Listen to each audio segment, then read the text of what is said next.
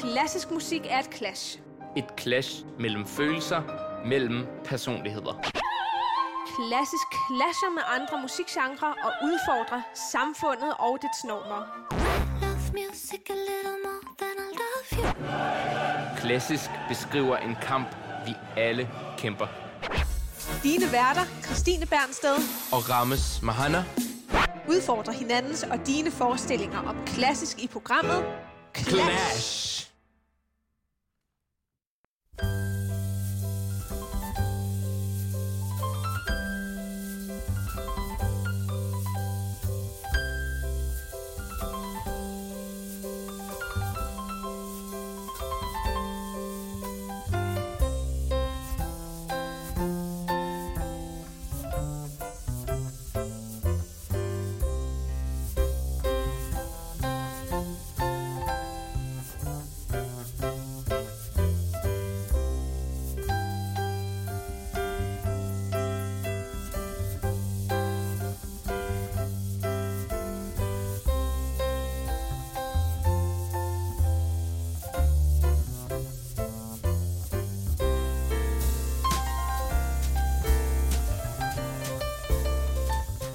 Og endnu en gang i studiet er Christine Bernsted og Rammes Mohana. Uh, Mohana sagde jeg. Mahana. Jeg kan ikke engang udtale mit eget efternavn. Rammes. og i dag uh, har vi et uh, ret nørdet tema. Vi har lidt musikhistorie på programmet. Ja, vi skal tale om rokoko, rokoko-stilperioden, øh, både inden for arki- arkitekturen, øh, malerkunsten og musikken, den klassiske musik. Det er egentlig en epoke, som er ret kort, kun 25 år. Så, men den har jo alligevel betydet en del. Men Rammes, det er dit øh, emne. Det var dig, der brænder for denne stilperiode. Det er ikke rigtig min kop te, men jeg glæder mig da alligevel til at udvide horisonten. Ja, men jeg anede jo ligesom dig heller ikke en, øh, en disse om rokoko i musik, øh, så det var rigtig fedt at dykke lidt ned i, øh, i den her ret specielle periode. Og der, der er diskussioner om, den overhovedet eksisterede som periode eller ej. Men det, det prøver vi at finde lidt ud af i dag, Ja. faktisk. Og i baggrunden har vi sådan noget rigtig hyggemusik. Det er Eugene Cicero. Uh, Rokoko in Rock hedder tracket. Det er sådan lidt uh, noget Rokoko-musik skrevet om til jazz.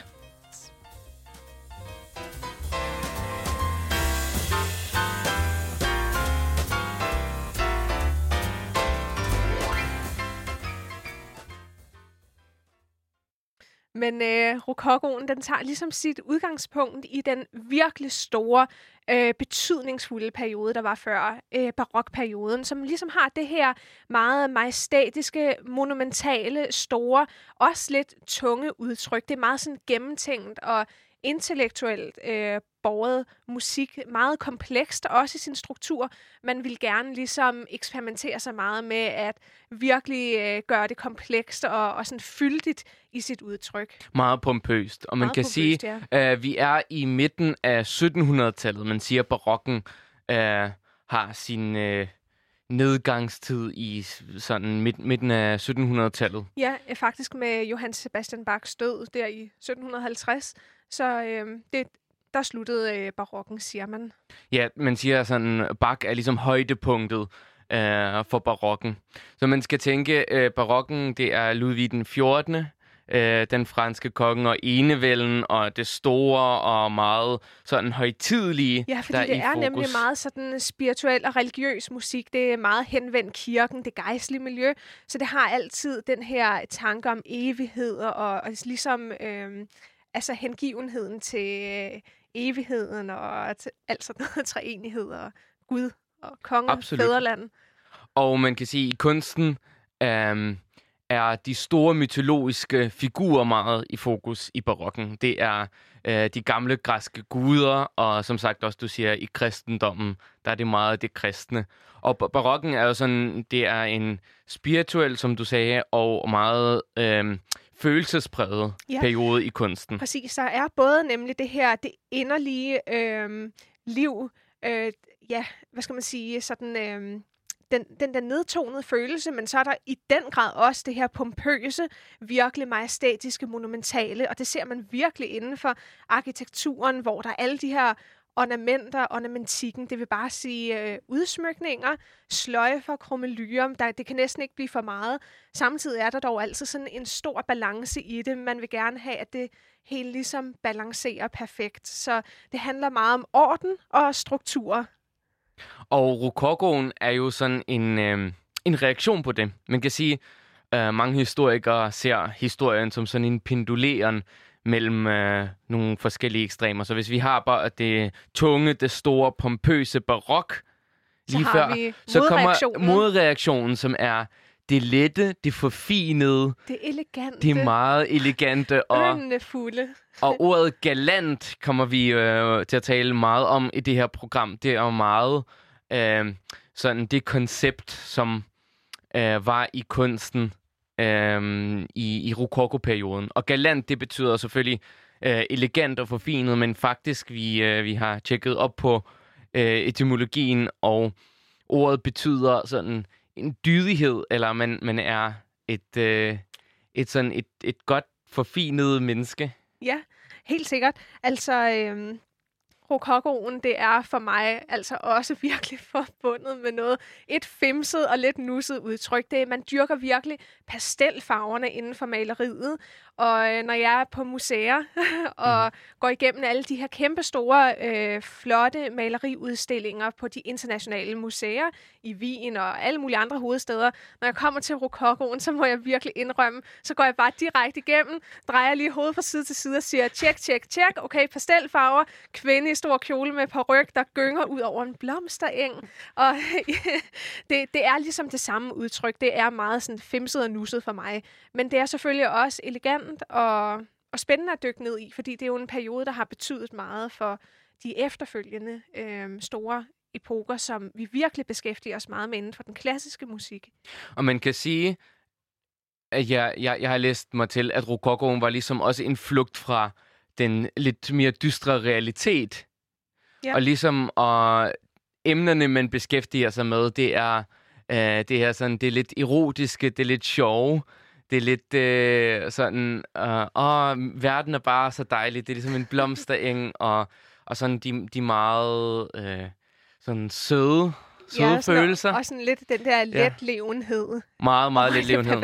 Og så, ja, ja, ja det, det grænser lidt op til det perverse, og der er ligesom øh, ofte i malerikunsten sådan små erotiske hints. Yes. øhm, og i musikken kan man sige, der, der er en diskussion om, hvorvidt øh, rokoko er en ting som sådan. Og musikken egentlig ikke bare gik over fra barokken til det, der hedder klassicismen. Mm-hmm ja. som er Mozart, Haydn, øh, tidlig Beethoven, som er som vi kom, også kommer ind på øh, lidt senere, som er ja. igen tilbage til det lidt, lidt mere strenge. Men øh, rokokoen er sådan en, Øh, det er ligesom musikken, et lille, ja. et lille smuthul, kan man mm-hmm. sige, eller et åndehul, undskyld, øh, hvor det, man dyrker noget andet. Også fordi i, i barokken, der vil man gerne ligesom dyrke et følelsesmæssigt sådan stemningsudtryk ad gangen. Så øh, hvis det var sådan det tungsindige dybe øh, om, om smerte eller død, så var det ligesom for sig. Hvorimod øh, rokokoen ville gerne eksperimentere lidt mere, have flere følelser i spil på samme tid. Og man, man mente, at, øh, at musikken skulle røre hjertet. Så vil jeg dog sige, at barokken rører virkelig mit hjerte. Yeah. det, øh, det er det, som jeg føler stærkt, fordi den har også den her seriøsitet og sådan lidt mere øh, dybsindighed i sig, hvorimod rokokoen for mig, det er meget sådan men altså, man, på, man, på overfladen. Absolut. Man kan sige, at det er dog meget brede betegnelser, kan man sige. Og det, og det er ja, lidt svært at, at, at lige præcis sætte finger på, at det her det er barok, det her det er rokoko, det er klassicisme, fordi det hele sådan, det er meget flydende, og i forskellige lande har det ligesom haft en forskellig udvikling. En, den italienske barok, det er ikke den samme som den tyske barok, fordi Bach var jo meget med det her med det religiøse, og dyrkede meget øh, det her med, øh, med koralen og det polyfone øh, i i musikken med udgangspunkt i den kirkelige musik, mens Vivaldi for eksempel var, var lidt, lidt mere en værtslig barokkomponist. Ja, lidt mere let i, i, i sit udtryk. Mm-hmm. Mm-hmm. Så man sikkert. diskuterer, hvorvidt Vivaldi også måske var mere rokoko, øh, end, end han var barok. Ja. Så det er en diskussion, man kan virkelig have, have nogle nørdede his, historiefolk ind, og så, og så diskutere i evigheder. Men vi skal øhm, til at lytte til lidt musik. Ja, ja jeg tænker, øh, siden vi nu øh, øh, starter med at snakke om barokken, ja. lad os komme med nogle eksempler på barokmusik, og så se, hvordan den her så har udviklet sig Ja, transformeret Øh, sig til at blive i lidt... 1700-tallet. Yes. Mhm. Lad os tage måske... Skal vi tage Hendels Sardok the Priest? Det kan vi godt. Fordi det er virkelig det her majestatiske, pompøse udtryk. Vi skal bare lige spole lidt i det. Der er en lang indledning.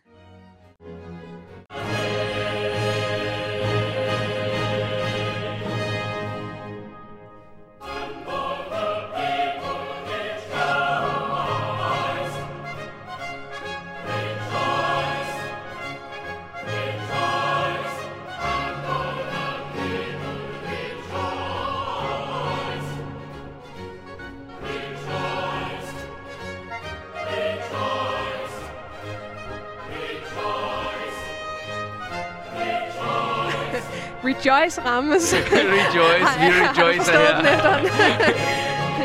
Ej, men det er en kroningsmelodi inden for det engelske kongehus, og det er virkelig det her majestætiske øh, formål, øh, det tjener. Det er meget stort, og det er ret sådan tung musik, ikke? Det der er det er det. kor, og der er de her trompeter, og så er der den her tunge bas Ja. i bunden. Save the king. God save the king. Og så er meget- Queen i øjeblikket, men Ja, men på det tidspunkt var det ikke. Sard, men hvorfor hedder den Sarduk the Priest? Jamen, det er, øh, jeg læste mig lige til, at det er ypperste præsten på kong Salomon og Davids tid i Israel. Ah, Så altså tilbage fra øh, det gamle testamente, ikke? og her har vi også øh, noget, der er karakteristisk for barokken. De mange forskellige melodier, Ja. som ligesom går ind over hinanden. Det, der hedder polyfoni. Og det er ligesom det, der gør melodien også ligesom avanceret i sit udtryk. At det ikke bare har den her ensformige udvikling. Men sådan ret, ret statisk musik, ikke? På en eller anden Jo. måde.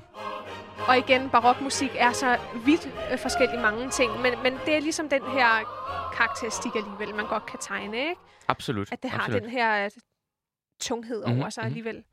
Nu tænker jeg, at vi laver en lille øh, sammenligning øh, af noget klavermusik. Selvfølgelig, jeg, jeg er Ja. klavernørd, og jeg har virkelig lyst til at spille øh, noget Bach. En øh, koncert for cembalo og øh, stryge orkester. Og cembalo er, kan du lige definere? Det er, øh, man kan sige, det gamle øh, form for klaver. Øh, hvor strengen i stedet for, på et klaver er der en hammer, der slår på en streng, så der kommer en klang. Men på cembalo bliver strengen øh, ligesom, hvad hedder det? Ni- Plukket. Plukket, Ja. præcis. Så lyden er kortere, og man kan ligesom ikke... Øh, den, er- den er ret... Øh, hvordan? Direkte Ens- er ja, ensartet. ensartet, hvor øh, på klaveret så har det en ligesom anden klangmæssig dybde, som øh, kan udvikle sig på en anden måde. Cembaloet, der er øh, tonen ligesom givet bum, og så, så sker der ikke så meget andet end det. Præcis. Og der er mange, der spiller Bach nu på moderne koncertfly, det vil sige på et pianoforte, som, som ikke er et cembalo. Og, Og det tilfører en helt anden dimension selvfølgelig, til musikken. det gør det absolut. Øhm, så det er øh, hans D-mol koncert af, af Bach. Jeg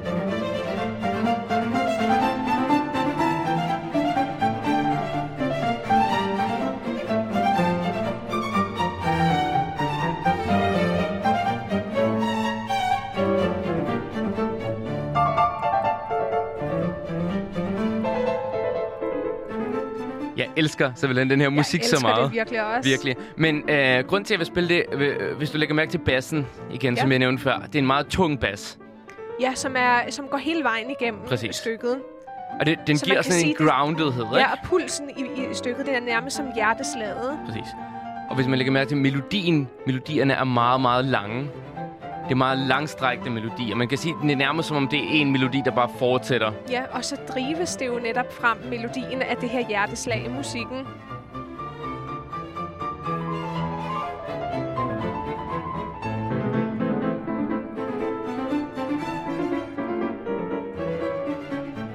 Men igen, der er det øh, noget statisk over det, ikke? Der er den her rytme, som du siger, hjerteslaget, ikke? Som, Mhm. øhm, Som ja. ligesom er meget fast, som et øh, en slags øh, center, et holdepunkt for he- hele verden. Der er ligesom ja. et, et, et eller andet kerne. Ja, den her sådan, genkendelighed i værket. Men, men det er jo også så avanceret musik. Det transformerer sig hele tiden. Og Bach er jo virkelig i stand til at, at jonglere med sit udtryk, så det hele tiden udvikler sig og bliver nuanceret. Og igen, det her med polyfoni, der er mange forskellige lag, der er mange forskellige melodier, der ligesom går ind og overlapper hinanden. Så, så det giver sådan virkelig en mangesidighed. Og det er også der, hvor det er så spændende faktisk at lære at, uh, at, at spille bak, at arbejde på noget bak, fordi der er ligesom der er så mange så, lag meget, så, meget, lag, så mange lag i. Og nu til noget helt andet, netop uh, uh, rococo-musikken.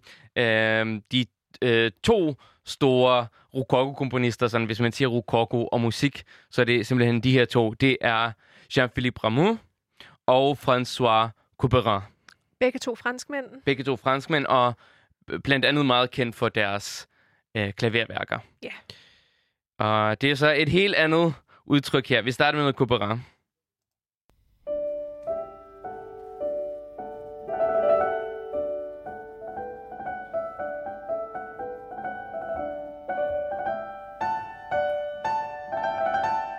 Meget mere luftigt, man, kan man man hører jo virkelig det her luftige udtryk, som du siger, den her lette elegance, yndefuldheden, at det ligesom svæver på en anden måde. Det har ikke det her tunge, faste holdepunkt, som i Bachs ja. musik. Og hvis man lægger mærke til, at melodierne er meget mere sådan små og kompakte. Det er ikke de der kæmpe store, lange, lange linjer, som bare fører en afsted. Det er sådan nogle små, små motiver, Ja, og kendetegnet også ved de her triller, man hører. Det er sådan en tone, der gentager sig jakadakadang-agtigt. Øhm, og det er jo den her form for ornamentik, at man ligesom udsmykker sin melodilinje, så det får det her lidt sådan elegante øh, udtryk. Ja, man kan næsten se de her damer og herrer i, i parrykker, der ja, sidder... med sløjfer. Ja, ja jeg, jeg tænker sådan, øh, det billede, jeg får i hovedet af det her musik, det er sådan et... Øh, øh, en fin lille stue, med oplyst af sterinlys, og så øh, er der måske 10 mennesker samlet, alle sammen i fine, fine kjoler og parrykker, og så sidder de og og damerne er ved at dåne, fordi... Ja, dåne. Har deres vifter. Ja, ja. Øhm, og pastelfarver. Mm-hmm. Og igen, det her er spillet på... Øhm, på til det moderne klaver. Ja, det, er... ja lige, lige den her indspilning er det moderne klaver. Ah, okay, sorry. Øhm, men, men at det er bare spillet så godt, så det lyder som et gammelt klaver. Det er en øh, øh, Wilhelm Kempf. En, jeg ser en, en virkelig sådan en spejlblank, flot øh, sø i et rococo parkanlæg på en solskinsdag, ja. hvor svanerne ligesom bare mm-hmm. svømmer frem og tilbage. Og det hele er ynefuldt og dejligt. Mm. Ukompliceret. Det er meget ukompliceret ja. musik, ikke? Ja. Og et andet lille stykke af Jean-Philippe Rameau, som jeg synes... Hov, der blev ikke lige på den.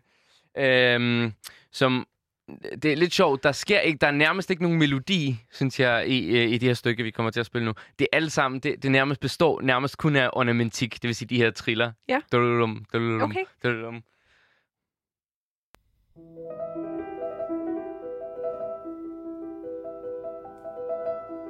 Og så bliver det i de samme toner, sådan ja. i 14 takter nærmest. Nu ændrer den sig lidt. Ej, hvor er det sjovt.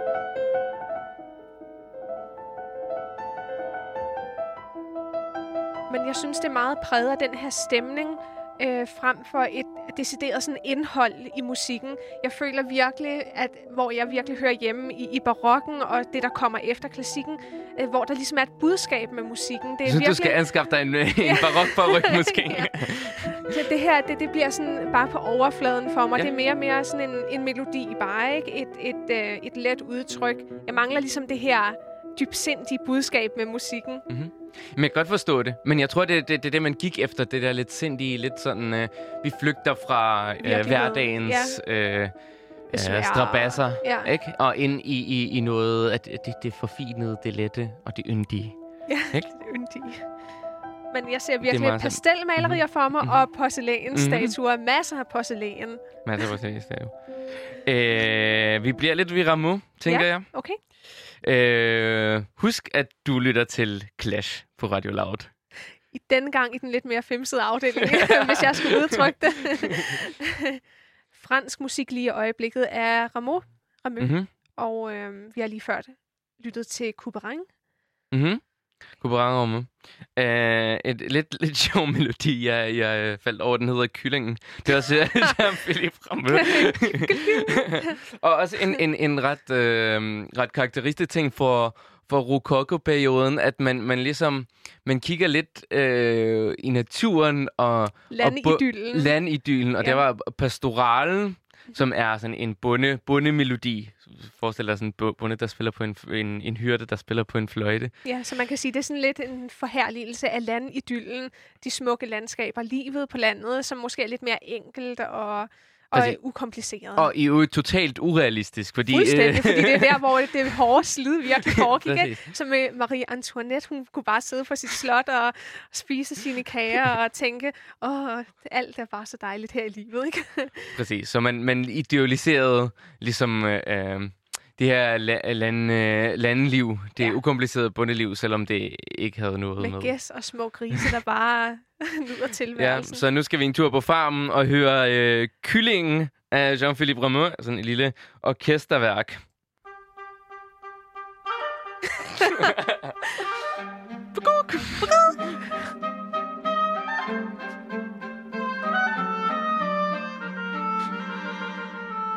Det er sådan underholdningsmusik, ikke?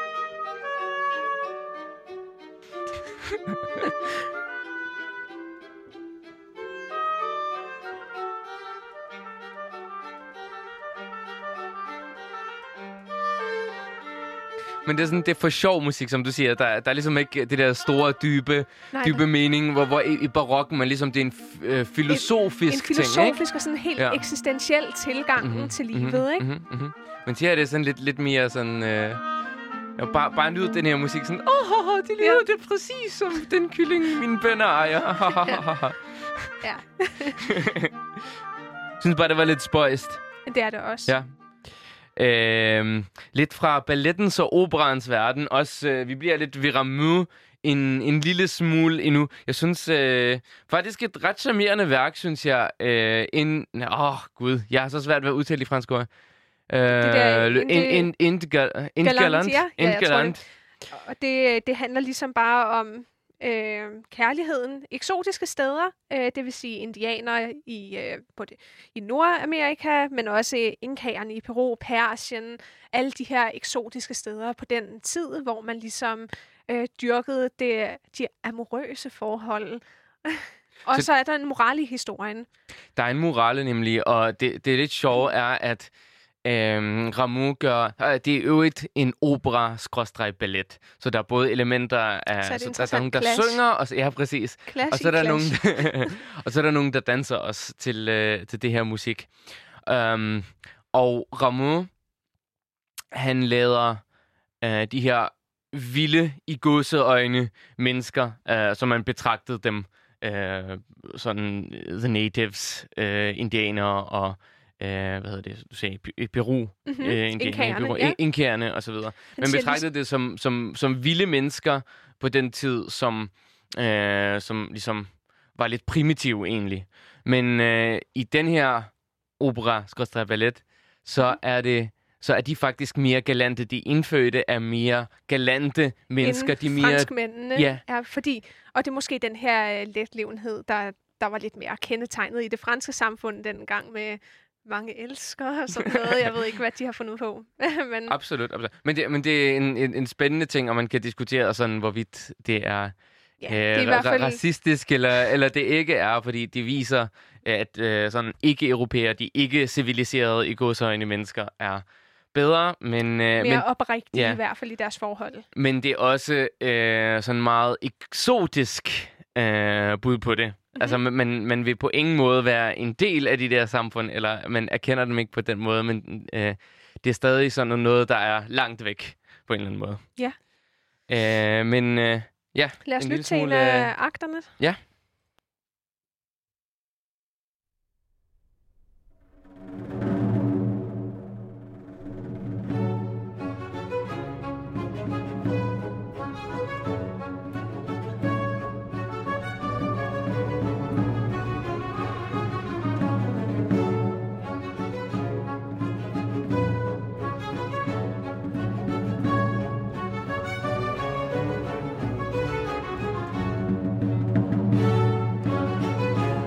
en gang til. ja. Vi får virkelig den her melodi lige, uh, lige i fjeset. Helt formet. Nej, man kan jo virkelig høre, at det er dansemusik, fordi det har den her taktart, hvor man... Mm-hmm. Og vi... Vi får helt lyst til at danse her i studiet. De, Så kommer der for, formodentlig noget sang lige om lidt. du skal bare svinge hofterne rammes. En gang til. Nu kommer det i dur. Det vil sige, at den bliver lidt gladere melodien. Men det er den samme melodi. Det er et ret ukompliceret musik, ikke? Men det er generelt kendetegnende for den her periode, rokokoen. Men sådan charmerende. Det er sådan, det er sådan sødt. Det, det, Jamen, det er meget sødt i sit udtryk, og det, det passer jo også meget på pastelfarverne. Mhm. Mm-hmm. Meget fint, og alle er glade, Mhm. mm-hmm. ligesom. Bare høre noget sang. Der burde komme noget sang lige om et øjeblik. Skal vi prøve at spole lidt? Jeg tror, lige efter det her tema, som er kommet endnu en gang. Alt for øh, fire gange.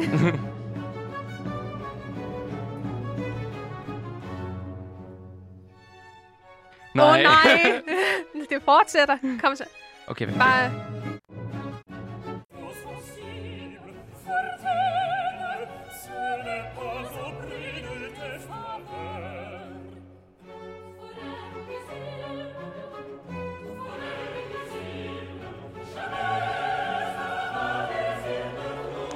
Charmant. Charmant, très charmant. Så ja, altså han har ligesom prøvet at komme med en morale til historien også, så ligesom øh, øh, publikum, som har været inde og se det, ligesom kunne føle, at de har fået noget åndeligt ud af den her oplevelse. Altså det ikke bare har været sjov og ballade, men de faktisk også har lært noget. Ja. Selvom jeg tvivler på, at, at nogle altså, af de Altså- der aristokrater egentlig... Jeg ved ikke, altså det virker sådan lidt øh, fordummende. jeg ved ikke rigtigt, altså... Well, man, man må bare tage det for det, det er, kan Ja. man også sige. Det, det er ligesom, hvad det er. Mhm, absolut. Men meget fint. Skal vi ikke lige lytte til lidt Corelli, fordi det er La Folia, den her kendingsmelodi. Det er faktisk muligvis den, en af de ældste melodier overhovedet. Den er brugt i over 150 kompositioner, og faktisk over halvdelen af de svenske folkesange bygger Virkelig? på La Folia. Hold Det er simpelthen en, en gammel melodi, som ligesom er baseret på en harmonisk udvikling, altså en struktur i sådan klange, hvordan det bygges op. Og øhm, det her, det er så fra Corellis violin-sonate. Den er så kommet i et utal af forskellige versioner sidenhen. Øh, og ja, det er en melodi, man virkelig har dyrket. Måske fordi den er så genkendelig. Lad os Men prøve. den er, du siger, det, det er en super gammel melodi, altså, men, men den er Ja. sådan, har den rødder tilbage helt i middelalderen, eller... Altså, den øh, er i hvert fald begyndt at blive brugt fra Vivaldis tid Okay. og, og Okay. op efter. Men, Og på det men- tidspunkt var det allerede gammel musik? Ja, eller, fordi eller det hvad? er åbenbart en portugisisk sarabande, hedder det. Okay. Sarabande, det er en gammel danseform i, i tre. En, tre. Um, det. Vi er rigtig i dansehumør her i dag. Fuldstændig. Men øhm, ganske fin. Ja, Øh, lad os prøve lige at lytte og til. du har, vi har valgt sådan en milliard forskellige versioner af den her. Jeg tror, vi tager Corelli, fordi det Ja. er virkelig den, man, man kender. Mhm. Og det er ligesom et, et, en variations, øh, hvad hedder det, øh, et variationsværk. Det vil sige, der er et tema, det er den her genkendelige melodi, og så udvikler det sig ellers i alle mulige forskellige retninger. Mhm. Yes, lad os lytte.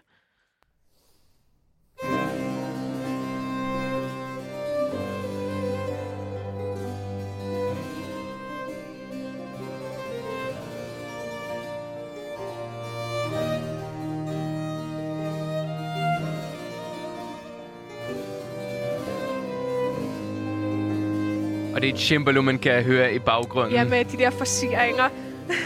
ja, som ligesom kunne få lov til at improvisere lidt over de her akkorder, som der var, altså Ja, de så man musikalske udfolder klange. ligesom øh, klangene, Mhm, ja. mhm. Men det er en gammel hofdans. Mhm. Og det er så den her melodi, der er meget kendt. Vi lytter lige.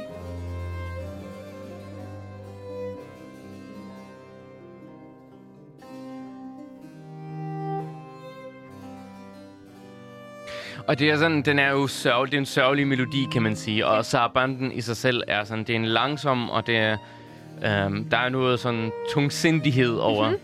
over den her dans. Men jeg føler det som om, at det er sådan, det, den er sørgelig for sjov på en eller anden måde. At det ikke, det, den Ja, ikke sådan altså- går, he, den går vel ikke helt ned i og, og skære Ej, altså i... hvis man virkelig øh, hører til for eksempel Bach og, og, og barokkens øh, store kompositioner, så har det jo en helt anden dybde. Virkelig. Altså det, det er noget, som har virkelig en, en sådan tyngde, både intellektuelt, men også følelsesmæssigt, øh, hvordan det her udtryk kan forenes og blive sådan virkelig... Ja. Og vi havde jo vores Tude Edition i sidste uge, hvor der var en masse... Øh, Så kommer den første Ja. variation. lidt mere lette, ikke? Men altså, det er ikke noget, der får mig til at tude det her. Ikke ligesom det musik, vi Nej, hørte i nej. sidste uge på den måde. Og det var jo ellers deres ambition i ko- rokokoen, at man gerne ville have musikken til at røre, så Ja. folk kunne græde. Men altså, der må man sige... Øh, Men ikke, sag, altså, ikke sådan på en seriøs måde. Det, det er mere sådan altså, det lidt... ved jeg ikke... Øh, Jeg tror sådan, altså det, det, ku- det lidt kunstige måde at være på var, var en ting. At, Ja, at ligesom, at, sådan lidt ja, den der teatralske, eller sådan Mhm. mm-hmm. iscenesatte, øh, ja, tristhed. mm-hmm.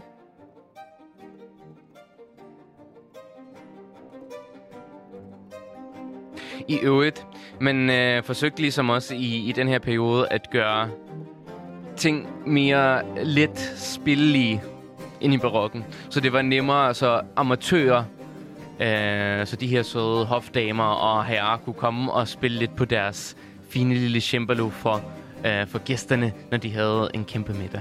Ja, okay. Så det er sådan en forenkling egentlig ja. også af budskabet, men også selve teknikken. Mhm. Mm-hmm. Det er jo musik, der er ligesom... Ej, hvor Ui, fin. okay. Okay. Så sker der Okay. okay. lige noget, det er Rock and måske- roll på ja. det tidspunkt.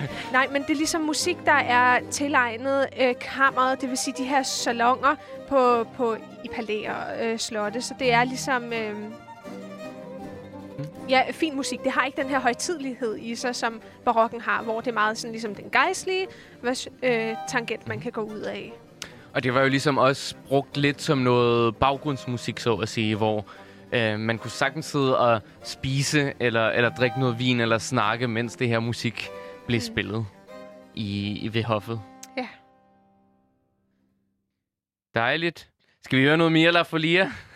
Vi har også noget, vi er vældige på. Ellers øh, kan vi se, hvordan øh, det Skal vi her... ikke tage den over og se, hvordan de store komponister øh, fortolker det? Jeg tror, vi har brug for noget sådan lidt mere øh, tyngde i musikken. Og øh, så har jeg fundet igen noget klavermusik, Sergej Rachmaninov, den store russiske romantiske komponist. Og så virkelig interessant lige Ja. ved det her er, at Rachmaninoff selv, han synes, det var en elendig komposition, han havde Gjorde lavet. han det? Ja, det er jo den her, som Nå, jeg sagde altså, før, han- en, en variationssats. Og han har opført den mange gange i sin levetid. Og han sagde, at folk sad simpelthen og hostede så meget, imens han spillede den, så han var nødt til at skippe variationer, fordi at han ikke følte, at han kunne gennemføre det. Så han har kun én gang ud af 20 variationer spillet de 18 af dem. Ja. Fordi det var faktisk, øh, han, han havde sådan en nedtur egentlig med værket. Men ja, altså Rachmaninoff havde, havde nedtur med mange af sine værker Man faktisk. sige, og han var måske også bare øh, depressiv i det hele taget. det har vi snakket lidt om, jo et om Rachmaninoff og hans tid. Men øhm, øh, han, han tager altså den her Corelli-melodi op og laver sine egne versioner, eller undskyld, variationer af melodien. Og øh, de her Corelli-variationer af Rachmaninoff er faktisk øh, meget øh, kendt og spillet værk af ham. Måske ikke så meget i Danmark, men spiller generelt ikke så meget Rachmaninoff her i Danmark, føler.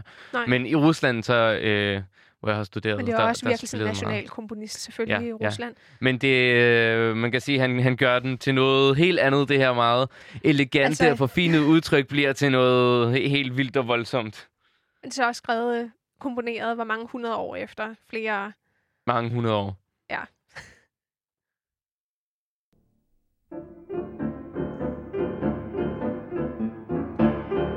Bare nogle af variationerne her. Men det er så skrevet, altså harmonien er den samme som i temaet. Men det får sådan en djævelsk dans.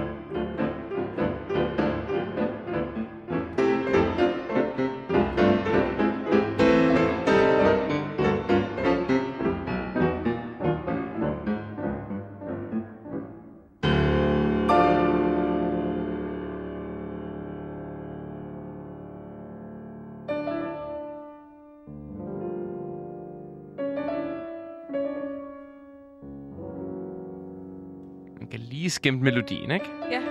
Kan lige genkende den. Men jeg havde også fornemmelsen af trinene i dansen før det der. Er sandt. Men det her det er jo meget mere intenst udtryk. Altså noget helt andet. Ja, det kan man sige. Men det er sjovt, at han ligesom blev inspireret af sådan en gammel, gammel fin melodi til at lave noget helt andet musik. Lad os lytte til en, øh, en anden variation.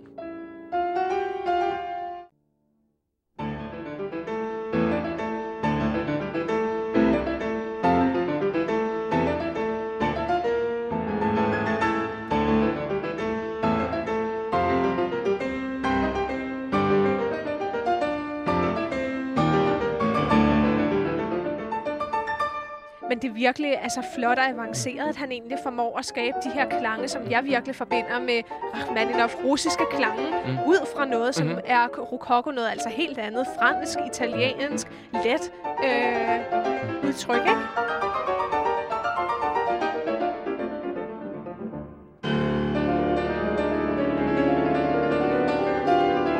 Det går jo helt amok, jo.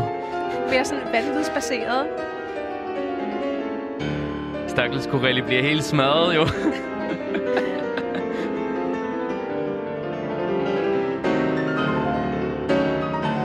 det er jo det, variationer kan, kan man sige.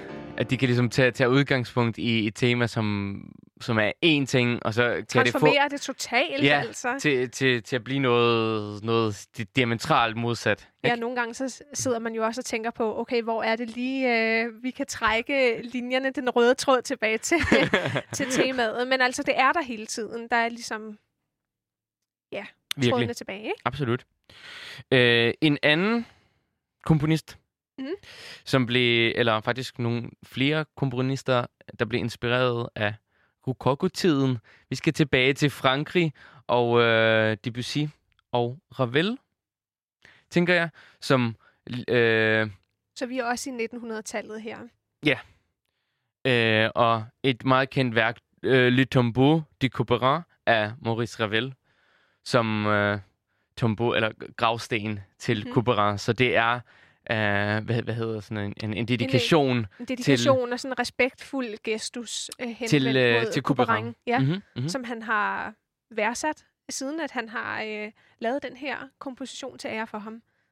Og den er jo stilmæssigt på en eller anden måde meget tættere på det oprindelige rokoko, en Rachmaninov er, som, som går helt bananas totalt. Der, der det totalt af, Men her bliver det ligesom ved den lidt, øh, stadig lidt elegante stil, men, men det får ligesom, synes jeg, et ekstra lag, ikke? Med Ravels øh, øh, klangfarver, som inspirerede jazzen blandt andet, og ja. man, inspir- øh, man øh, eksperimenterede meget med øh, klangfarver der ved århundredeskiftet. Øh, og Ravel og Debussy gjorde især. Sådan, ja, de skabte deres mm-hmm. helt eget tonesprog og ligesom klangfarver. Noget, som virkelig har præget øh, musikhistorien enormt meget, som ligesom ligger tidsmæssigt omkring impressionismen, som man kender med Monet og alle de her store franske øh, ja, malere.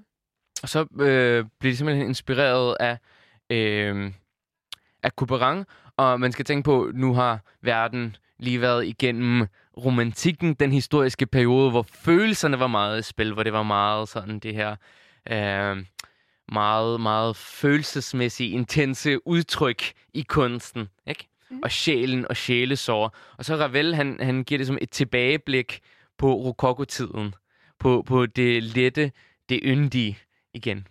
Ja. Så lad os lytte. Jumba de, øh, de Couperin er oprindeligt uh, skrevet for klaver, men så har Ravel også lavet en fantastisk orkesterversion. Og det er den, Fordi Ravel lytte. netop var en mester i at orkestrere ja. for orkester. Mm-hmm.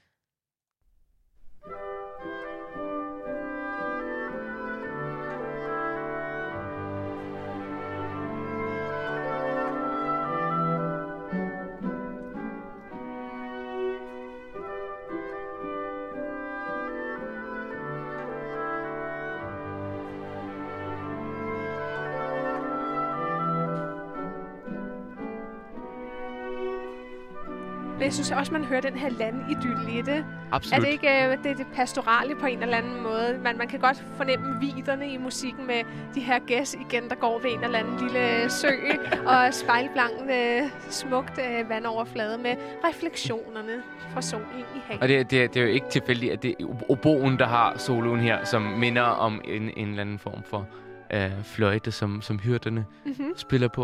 Og det er sådan, når jeg lytter til meget Ravel, og det her blandt andet, jeg får sådan virkelig en eventyrsfornemmelse af noget sådan meget gammelt og antikt, Ja. som er for, genfortalt øh, med, med sådan med et moderne sprog.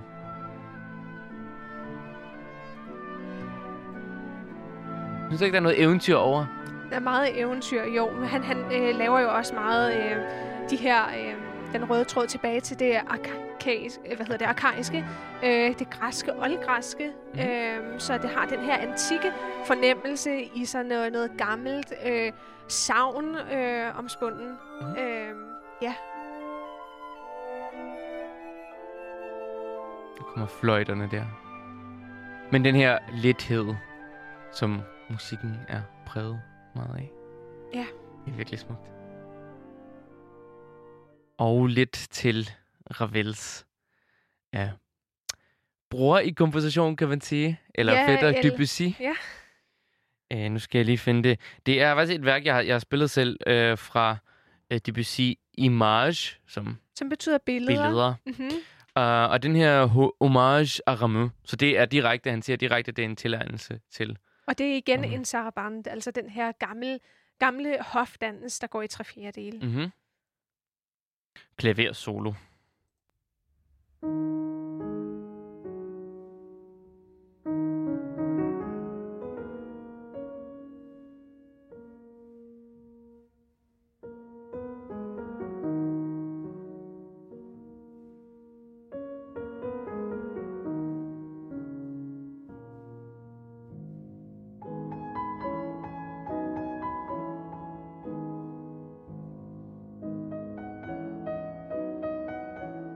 Men jeg synes ligesom, med udgangspunkt i, øh, i sådan lidt den samme øh, gamle stil, som Rameau repræsenterer, så formår Debussy virkelig at give det en ekstra dybde.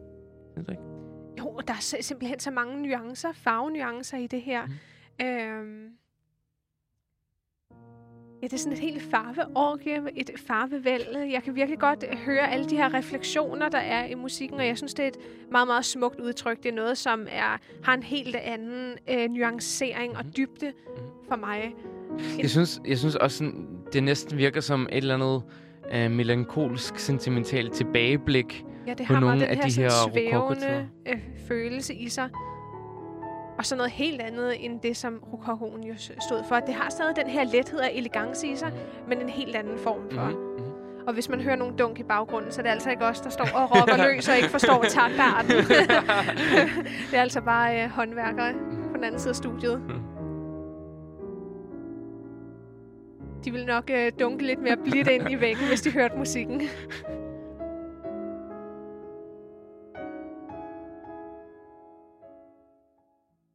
Men vi skal videre. Øh, du lytter jo til Clash med dine værter, Christine Bernsted og Rames Mahana. Og vi siger velkommen til nye lyttere, som øh, også gerne vil dykke ned i rokokoens øh, særpræg. Det er jo den her lette, elegante musik. Øh, noget femset og nusset for mig, øh, men øh, Rammes, du er kæmpe tilhænger af det her, eller hvad?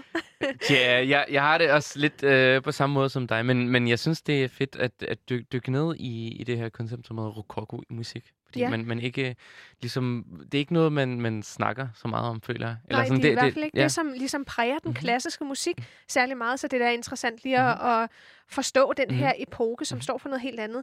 Men vi skal lige lytte til igen en russer, øh, Tchaikovsky, som øh, har skrevet den her kæmpe store flotte komposition, øh, der hedder Rokoko-variationerne. Det vil sige, han har skabt en øh, komponeret en, melodi, som for ham lyder som noget rokoko. Det er altså ikke en gammel melodi taget fra rokoko-tiden, men øh, Tchaikovskis egen komposition, som han for ham lyder til at, at ligesom pege tilbage med en rød tråd til den her gamle epoke.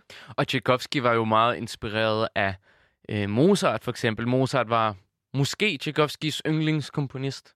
Han, øh, lærte, følte i hvert fald, han lærte rigtig meget af Mozarts værker. Og Mozart er jo ligesom øh, klassicismen, men altså, man, det har også puh, rødder i, i rokokoen, kan man sige. Altså klassicismen og rokoko, man, man kan ligesom øh, diskutere, hvad... overtager hvad der var. efter ja. øh, rokokoen. Og det har ligesom den her klarhed i sig, øh, som er meget sådan defineret, og, men også en enkelhed. Øh, rokokoen forsøgte jo virkelig, at, at øh, som vi har øh, talt om øh, lige før, at, at ligesom forenkle barokkens mere tunge udtryk. Øh, klassicismen, eller øh, undskyld, klassikken, øh, forenkler også udtrykket, men det, det er sådan så på en anden måde. Rokokoen har stadig de her ornamenteringer og krummelyer, alle de her sløjfer og triller og sådan noget. Præcis, så det bliver lidt sløret i rokokoen, mens klassicismen er igen lidt en lille smule mere streng, men den bibeholder stadig den her enkelhed. Ja, og, og ligesom det der sensitive udtryk, som man øh, alligevel øh, dyrker meget i, i rokokoen. Men lad os lytte en lille smule til øh, Tchaikovsky rokoko-versioner, som er for cello og orkester.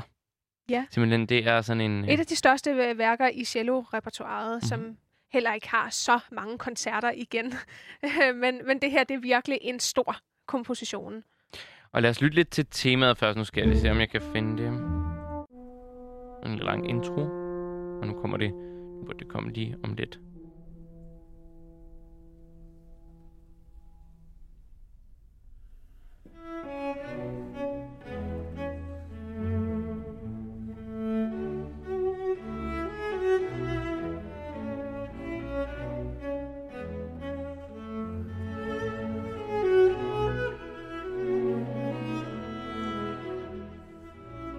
Sådan en let og sangbar melodi. Ikke? Jeg føler Meget virkelig, der er det forfinet. her glimt i øjet. Altså, det er meget forfinet og ja, let spiseligt. Og netop som du siger, øh, glimt i øjet, og sådan lidt, på en eller anden måde lidt koket og flirtende, ikke? Mhm. Som er meget rokoko. Virkelig, ja. Det der sådan... Let sindighed. Åh, oh, altså. Stop, hold nu op! Jeg har mine kinder med flere øh, blusser.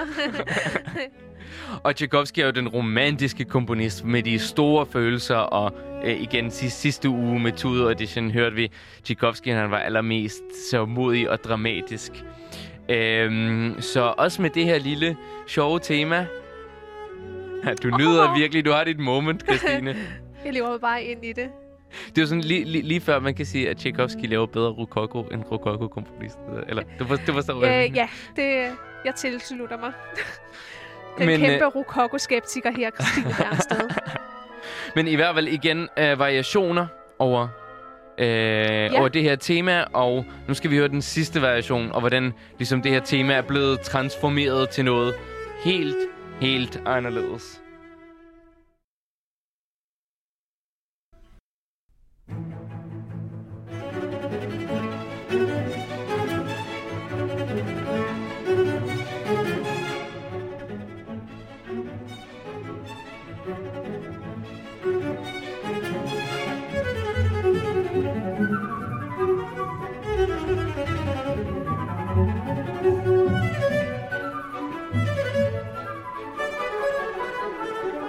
Elsker den her dialog, der er mellem solocelloen og så øh, de andre instrumentgrupper, især fløjten. Det er som springer ud af busken og vinker lige lidt, og så ti. Der er virkelig en fest her, der foregår. Der sker Eller sådan, rigtig øh, meget. nærmest som øh, fugle, der, øh, der taler med hinanden. Præcis. Så på den måde, ligesom det her lidt, lidt sjove spøjse, Meget sjovt og Øh. spøjst og, og let. men øh, der sker ligesom mere i kostet. Det, det, det er mere fyldigt, og harmonierne er Absolut. meget Og jeg synes, det er jo mere... en helt anden nu udviklet øh, spilleteknik, man spiller med. Det er jo en øh, svær komposition øh, at, øh, at brillere i. Teknisk. Virkelig. Og man kan sige, i, øh, i rokoko-tiden, instrumenterne gav ikke rigtig så meget lov til at lave dynamiske forskelle. Det vil sige, man kunne ikke, eller i hvert fald med klaveret, som, øh, som vi talte før, cembaloet, det, det kunne ikke spille kraftigere eller sværere. Nej, altså man kan jo udfolde musikken på en helt anden måde nu. Og også, det gælder også strygeinstrumenterne. Man havde selvfølgelig lidt mere at give af, kan man sige, fordi med buen skaber man udtrykket og volumen, som man selv kan forme på en anden måde end på klaveret, hvor, hvor det ligesom er mere defineret fra start af. Ikke? øh, på grund af anslaget, at det er den her streng, der bare lige plukkes. Ja, men, men, men det er jo et helt andet udtryk, man skaber her på de moderne instrumenter.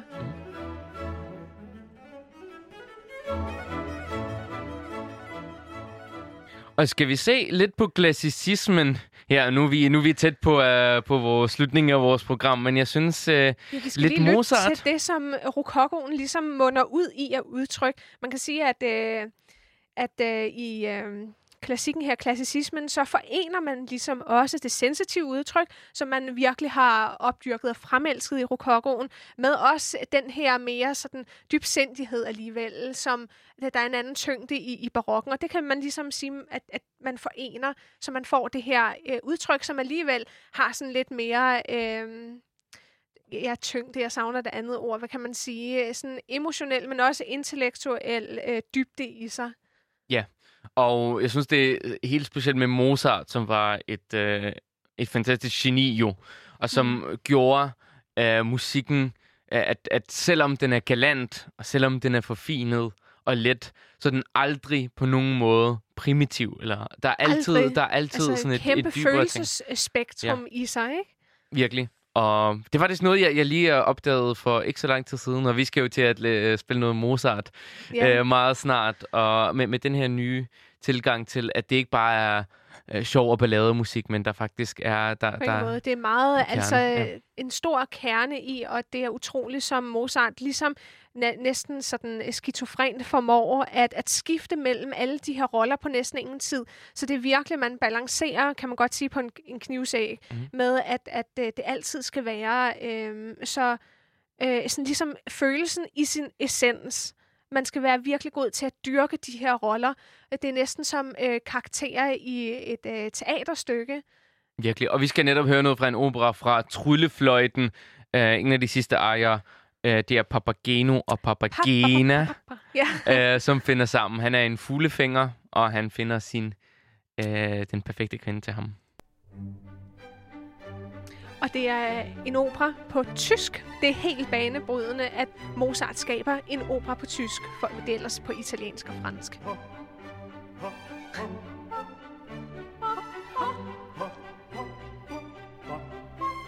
Men der er ikke lige så mange triller, kan man sige, og ornamenter som i Rokoko. Det er lidt mere enkelt.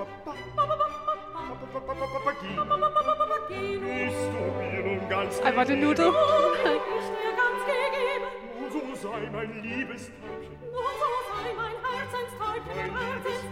Mein Herz. Man kan se, jeg, jeg føler, at den her musik er øh, mere konstrueret en, ja. en uh, rokokoen mere bare sådan lidt... Ja, altså med rokokoen er det som om, man bare lige svæver rundt i sin egne øh, drømme på en sky. Det er sådan meget, det er ikke særlig konkret. Det her, det er jo øh, det, man kalder sauberteater. Det er musikteater, som ligesom er forenet. Det er ikke bare opera, fordi der bliver også talt meget, som man hører her.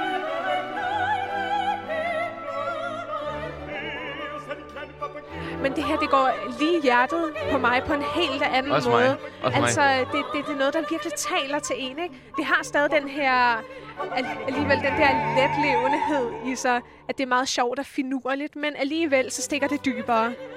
Og det, det er meget mere dramatisk gennemtænkt, kan man sige, ikke? Og Mozart skrev virkelig det der med at skrive ting ned helt præcis, hvordan de skulle være. Det er også noget, der kom i klassicismen. Men det er hvor, også musikken virkelig ja, med et glimt i øjet. Præcis. Men hvor, hvor rokokoen er mere sådan, der er mere mulighed for improvisation.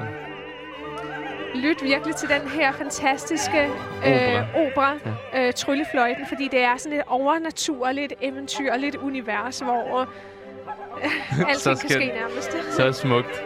Så dejligt. Men vi skal allerede til at runde af for denne gang, og vi gør det øh, på den samme jazzede måde, som vi introducerede med. Og også faktisk med øh, noget jazz-improvisation over Mozart, en minuet af Mozart nemlig. Den hedder... Oh, ui, der kom lige en uh, sexet jazz på der. Eugene Cicero endnu en gang øh, med variation over en Mozart-minuet. Så vi slutter i det her hyggelige øh, lette hjørne, som vi har lært at omfavne i rokokoen. Jeg vil sige, at jeg stadigvæk ikke øh, tilhænger som sådan af perioden. Jeg, øh, Men man kan sige, at det har inspireret rigtig mange. Det kan har man sige, det. til at skrive nogle øh, virkelig fantastiske værker. Kompositioner efterfølgende, ja. Så dagens morale er, rokoko er noget lort. Er det det? er det, det du prøver? Altså, øh, for mit vedkommende kommer jeg ikke til at tage på ryggen på og nyde pastelfarverne og se på de her damer, der, øh, der skal gynge i deres gynger over blomsterenge. Men i hvert fald meget lærerligt at øh, ligesom komme lidt tilbage i historien og, og se på den her periode, synes jeg. Jeg synes, det har været en spændende, spændende rejse. Det har det absolut. Og næste gang skal vi tage hul på et andet interessant emne, nemlig det at dyrke konkurrencer. Yes, og det er noget, du er rigtig god til, Christine. Og du har netop øh, vundet en rigtig fin andenplads i øh, en af Danmarks rigtig store klassiske musikkonkurrencer. Ja, den danske strygerkonkurrence, som ligesom kan man betegne det som Danmarksmesterskabet inden for øh, musik, inden for, det vil sige strygeinstrumenter, hvor violinen jo hører hjemme. Husk at lytte til al vores musik på Spotify. Det har været øh, program nummer 15, Rococo Style. Og så har vi kun den sidste ting at sige, som er... Keep it cool, keep it classic.